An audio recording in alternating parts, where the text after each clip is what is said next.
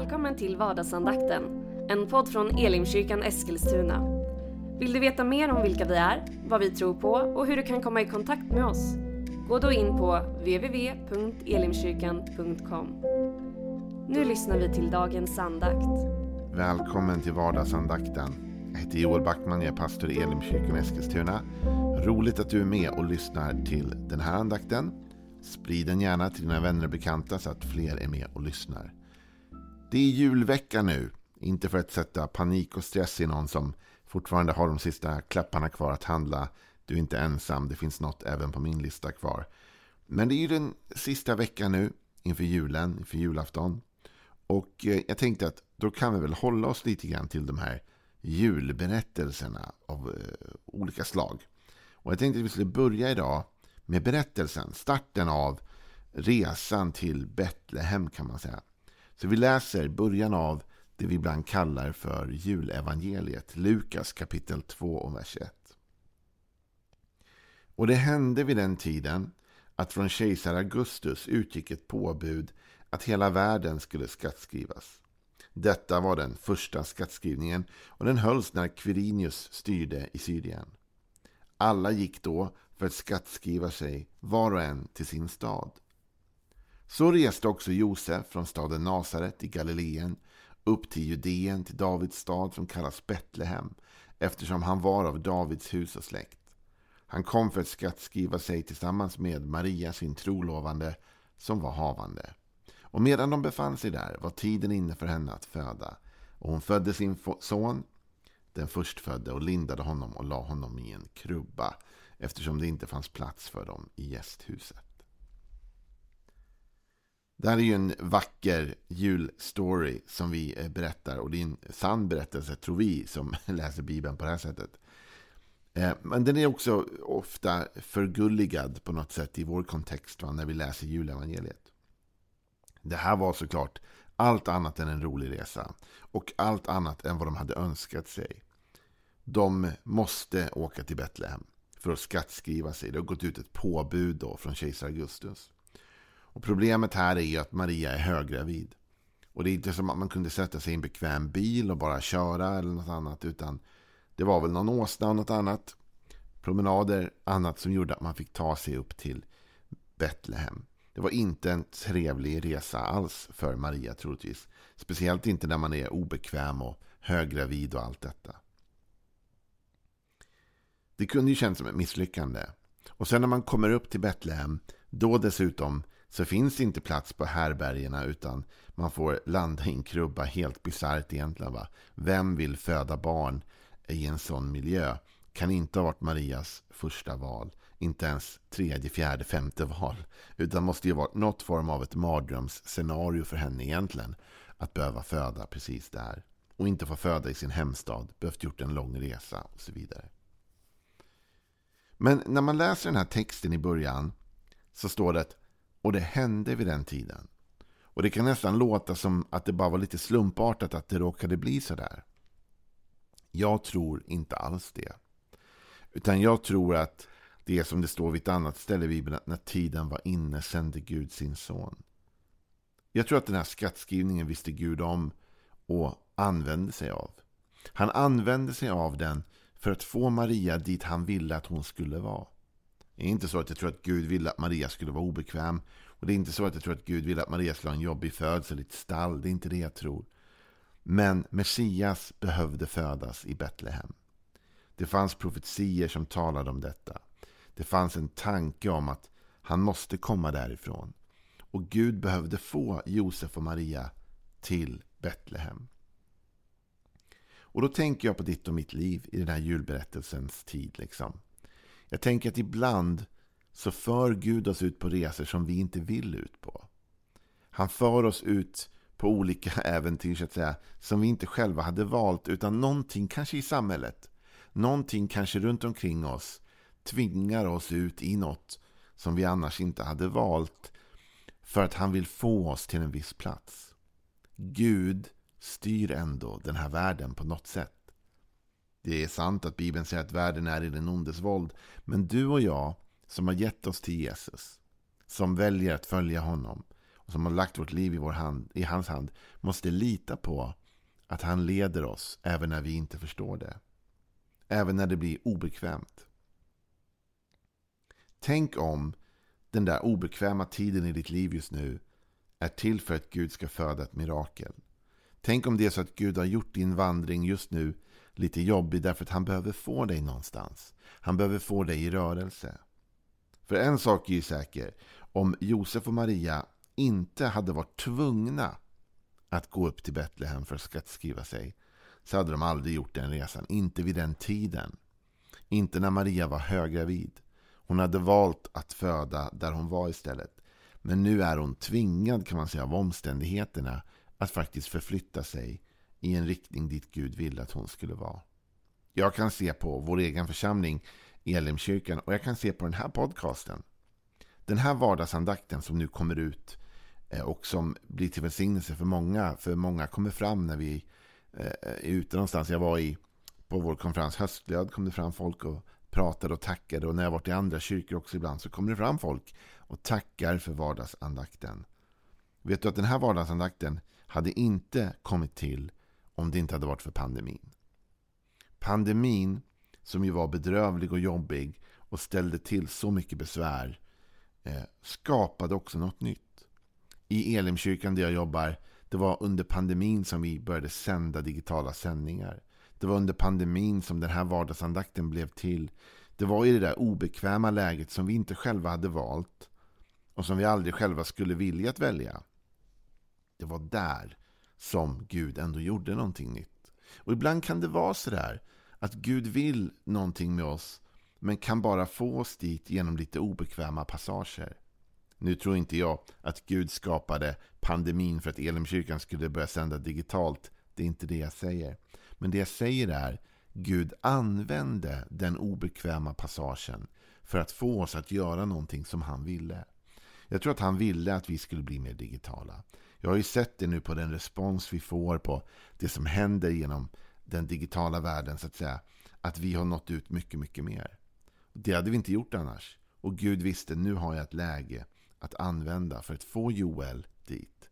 Gud visste att den här skattskrivningen, det var inte så att jag tror att Gud ville nödvändigtvis att alla skulle skattskrivas eller det här, det var inte det han var ute efter. Men när den här skattskrivningen blir av, då vet Gud att det här är det jag kan använda för att få Maria dit hon behöver komma. Och Gud tajmar Marias graviditet med den här skattskrivningen. Han tajmar allt detta så att det faller så att hon är i Betlehem när hon ska föda. För det är där hon också behöver föda. Det är inte enda gången i Bibeln vi läser om sånt här. Vi kan läsa i Johannes 4 om Jesus. Det står så här i Johannes 4, vers 1.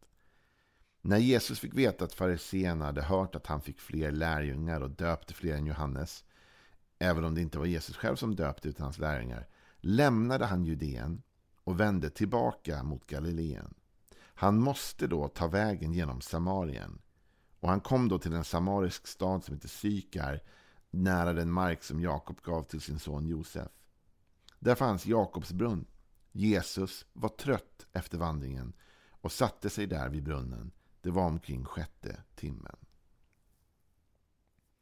Efter detta utspelar sig ett av de mest kända samtalen i Bibeln som är återrefererat i mängder av predikningar och böcker och andra sammanhang, nämligen samtalet med den samariska kvinnan. Som Jesus ber om vatten och så spelar sig det här samtalet vidare. Det är intressant att i den här texten står att Jesus på grund av det som hände runt omkring honom, rykten som hade spridits och annat, så bestämde han sig för att vända sig tillbaka till Judeen. Och han var då tvungen, det så att han måste ta vägen genom Samarien. Och Jesus var jude och judarna umgicks egentligen inte med samarierna. Jag tror inte att hans lärjungar, eller kanske han själv, ville gå genom Samarien egentligen. Men det var den väg han nu var tvungen att gå. Och han går dit och när han kommer till brunnen då är han trött så han sätter sig ner. Det är omständigheter som för Jesus kan man säga till den här platsen. Trött efter en vandring som ett rykte kan man säga har startat. Han hörde något. Det satte honom i rörelse mot Judeen. Han måste genom Samarien. Han sätter sig ner för han är trött. Hans lärjungar går för att handla mat. Och så utspelar sig ett av de viktigaste samtalen i vår historia kan man säga. För den finns nedtecknad i Bibeln och har gett lärdom och vishet till så många av oss. Vet du, kanske du också tvingas ta en omväg. Kanske är det något som händer som du inte hade planerat skulle hända och så måste du göra något annat i livet än vad du hade tänkt. Och du hamnar in på en väg som du inte hade tänkt åka på så att säga. Och helt plötsligt där uppstår magi kan man säga. Det är inte magi är det inte. Men det magiska händer. Det vill säga att det där viktiga mötet uppstår. Och så kan vi tänka, oj det måste ha varit slumpen. Nej, det var inte slumpen. Det var Gud som styrde och ledde våra steg. Det är så spännande att läsa den här julberättelsen och inse det. Att Gud hade förmågan att till och med få Maria och Josef dit han ville i rätt tid, tid när hon skulle föda. Och han hade möjlighet att få Jesus till rätt plats i rätt tid. Att han satt och vilade sig trött efter vandringen precis när den här kvinnan kommer i rätt tid för att det här ska hända, det här samtalet ska utspela sig. Och det finns ett annat exempel och det är exemplet av Israels folk på väg ut ur Egypten. Precis när de har lyckats undkomma farao. Han har släppt dem till slut och nu är de på väg ut. Och så när de är på flykt så ångrar sig farao. Han, nej jag skulle inte ha släppt dem. Vad har jag gjort? Och så sätter hans armé efter israeliterna. Ni känner kanske till berättelsen. Och då när Israel har kommit fram till havet och slår läger där. Då är de liksom fast. De har havet som en blockad. Och så helt plötsligt så kommer farao. Och då kan man läsa så här i andra Mosebok 14 och 10. När farao närmade sig lyfte Israels barn blicken och fick se egyptierna komma tågande efter dem. Israels barn blev mycket förskräckta och ropade till Herren. Och de sa till Mose, fanns det inga gravar i Egypten eftersom du har fört oss hit för att dö i öknen? Vad har du gjort mot oss och varför förde du oss ut ur Egypten? Var det inte det vi sa till dig i Egypten? Vi sa, låt oss vara så vi får tjäna egyptierna. Det hade varit bättre för oss att tjäna egyptierna än att dö här i öknen. Mose svarade folket, var inte rädda. Stanna upp och bevittna den frälsning som Herren idag ska ge er. Och så kan ni berättelsen att Mose ropar till Gud. Gud säger åt Mose att räcka ut staven. Havet delar sig. Israels folk går över havet. Och när egyptierna följer efter ut. Då har Israels folk hunnit över till andra sidan och Gud slår ihop havet och egyptierna förgås i vattnet. Vet du vad? Så här tänker jag. Israels folk trodde att Gud hade gjort fel. Att Mose hade gjort fel. Att han hade fört dem till en återvändsgränd som skulle bli slutet för dem. Det var inte bekvämt, det var oroligt, det var ångestfyllt. Men de visste inte att det var den återvändsgränden som Gud hade tänkt använda för att förgöra deras fiender. Det var i det vattnet som nu hejdade dem som egyptierna sen skulle dränkas. Och så kan det vara för oss ibland. Vi tror att Gud har fört oss in i en återvändsgränd. Vi tror att Gud har fört oss fel. Vi får för oss att det här är helt galet. Här kan det ju inte vara som jag ska vara. Och så inser vi inte att den platsen där vi nu är har Gud lett oss till för att utföra ett mirakel. För att vända vårt öde så att säga. För att få saker och ting att förändras. Så vad det jag vill säga till dig i den här vardagsandakten? Jo, det är ungefär det här. Ge inte upp. Även om din väg känns tung just nu. Även om du måste ut på en resa som du inte hade tänkt. Även om du måste in på en livsriktning där du hade inte tänkt att du skulle gå åt det hållet nu. Och du känner kanske att du hamnar i en återvändsgränd eller du känner att du måste ta dig igenom någonting som du inte trodde att du skulle behöva ta dig igenom. Då vill jag berätta för dig att jag tror att Gud leder oss genom detta. Jag tror att det som vi ibland uppfattar som det svåra är också Guds möjlighet. Han använde sig av skattskrivningen för att få Josef och Maria dit de skulle vara. Han använde sig av den här stressen Jesus fick att han behövde tillbaks för att få honom att gå igenom ett område han annars inte brukade gå igenom för att möta en kvinna som han behövde möta. Det var på samma sätt som han fick Israel ut till vattenkanten och de kände sig hotade men det var egentligen för att vattnet skulle dränka egyptierna och inte israeliterna. Vad du än går igenom just nu, glöm inte bort att Gud har kontroll och att han är en mästare på timing och att han vet precis exakt när han ska gripa in för att förändra din situation. Ha en välsignad dag nu. Imorgon är vi tillbaka med mer vardagsandakten igen. Hej då. Du har nu lyssnat till vardagsandakten från Elimkyrkan Eskilstuna. Du har väl inte missat att vi finns på sociala medier? Eller att vi varje söndag firar gudstjänst? Hoppas att vi ses där.